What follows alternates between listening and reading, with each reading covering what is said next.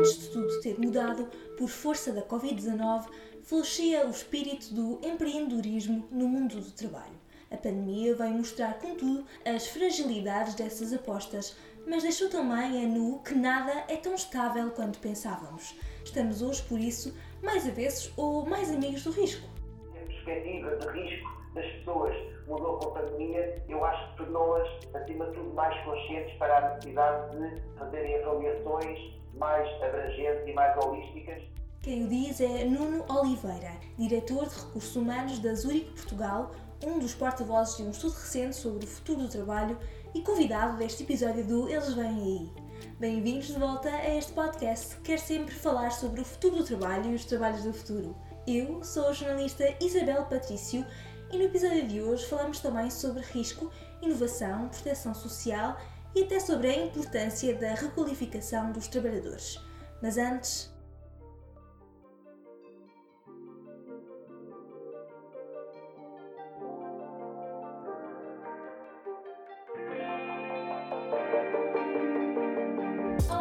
Sejam muito bem-vindos a mais um episódio do Eles Vêm Aí.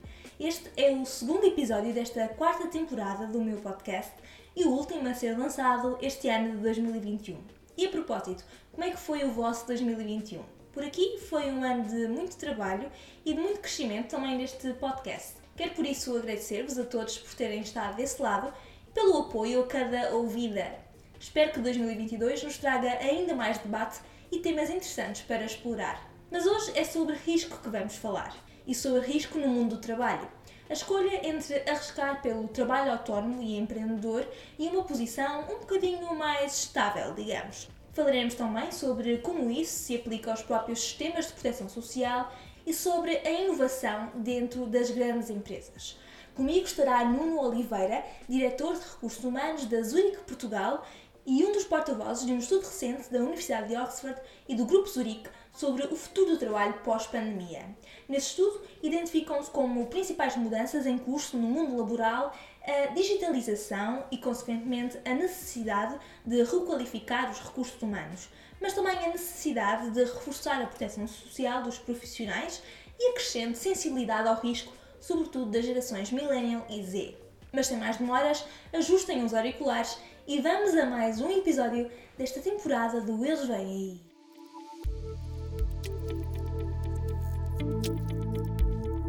Ainda antes da pandemia ser uma realidade, florescia um movimento de empreendedorismo e freelance no mundo do trabalho. Mas será que a covid dezenove fez, sobretudo os mais jovens, reconsiderarem essas opções, apostando agora em carreiras mais estáveis? A resposta a esta questão pode ser expressada de duas formas distintas. Uma delas é o que vai na cabeça, ou o que irá na cabeça destas gerações mais jovens. E eu penso que o perfil que possa estar mais ligado à vertente do empreendedorismo continua a lá estar. Não terá grandes dúvidas sobre isso. O que poderá estar a influenciar um pouco mais esta perspectiva algo diferente pode ser também, por um lado, muitas dessas apostas, uma perspectiva mais empreendedora, então, e acabam por estar dependentes também de algum tipo de financiamento e algum tipo de suporte, que se calhar agora pode estar algo mais condicionado. Um outro aspecto é que também haverá uma abertura completamente diferente e uma sensibilidade completamente diferente por parte das próprias empresas. Porquê? Porque as próprias empresas, se calhar hoje mais do que nunca, têm a clara percepção de terem que repensar um conjunto de processos, terem que reinventar aqui um conjunto de projetos por forma a adaptarem-se o mais curto espaço de tempo às novas circunstâncias. Isto, entre outros aspectos, também se consegue ou conseguirá levar a cabo com muito sangue novo, com perfis maioritariamente constituídos, não só, mas maioritariamente constituídos por estas gerações mais novas que, integrados nas próprias estruturas, também consigam levar a cabo projetos de inovação e, de alguma forma, empreendedores, precisamente para alterar um conjunto de circunstâncias e até encontrar e desenvolver novas soluções de acordo com as atuais necessidades. Portanto, diz que nas grandes empresas há agora mais abertura para a inovação e para o empreendedorismo, entende bem?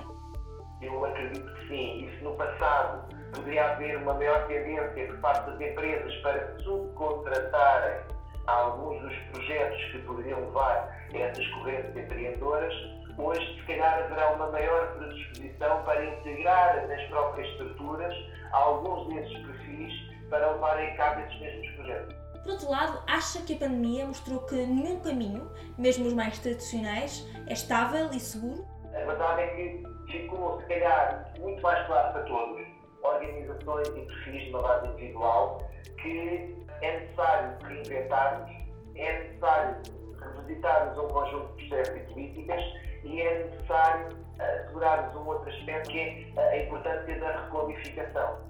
Outra das consequências da pandemia foi colocar a nu que os sistemas de proteção social têm lacunas. Acha que essa consciência vai levar os trabalhadores a apostar em ferramentas como P P Rs, seguros, em alternativas aos sistemas tradicionais? Sejam as companhias de seguros, neste caso aqui em concreto, seja qualquer outra entidade privada, não deve jamais substituir o papel do Estado em determinadas matérias, mas claramente, enquanto parceiros, podem e devem complementar de forma a tornarmos todos estes mecanismos muito mais integrados. E aí, desse ponto de vista, as pessoas claramente ficaram com uma perspectiva e com uma noção de risco diferente daquela que tínhamos. Eu acho que é daí que vem a questão que me colocou de se a perspectiva de risco das pessoas mudou com a pandemia. Eu acho que tornou-as, acima de tudo, mais conscientes para a necessidade de fazerem avaliações mais abrangentes e mais holísticas, contando com diferentes tipos de cenários para os quais podem ter sempre a opção de se preparar ou não previamente. Mas entende que a pandemia criou alguma aversão ao risco ou, por outro lado, por ter mostrado que nada é seguro, criou alguma abertura para ele?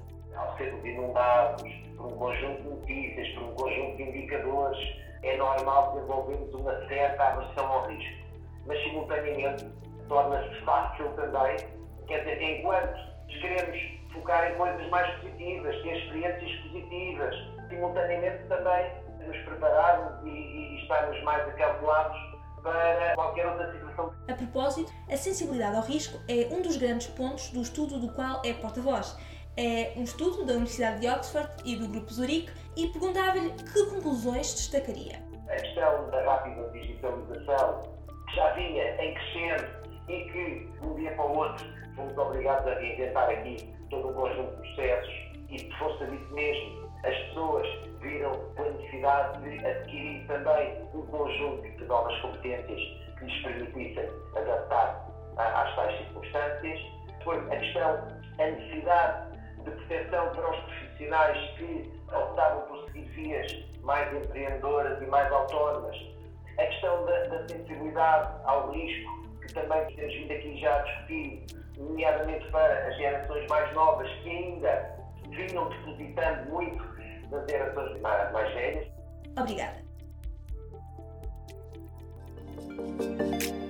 Espero que tenham gostado de mais este episódio do Eles Vêm Aí. Qual é a vossa opinião sobre este grande tema que é o risco dentro e fora do trabalho? E arriscariam por conta própria num projeto inovador? Se gostaram deste episódio, não se esqueçam de o partilhar com os vossos amigos, colegas de trabalho e familiares. Nós vemos-nos já em janeiro de dois mil e vinte e dois com mais um episódio e um novo tema a explorar.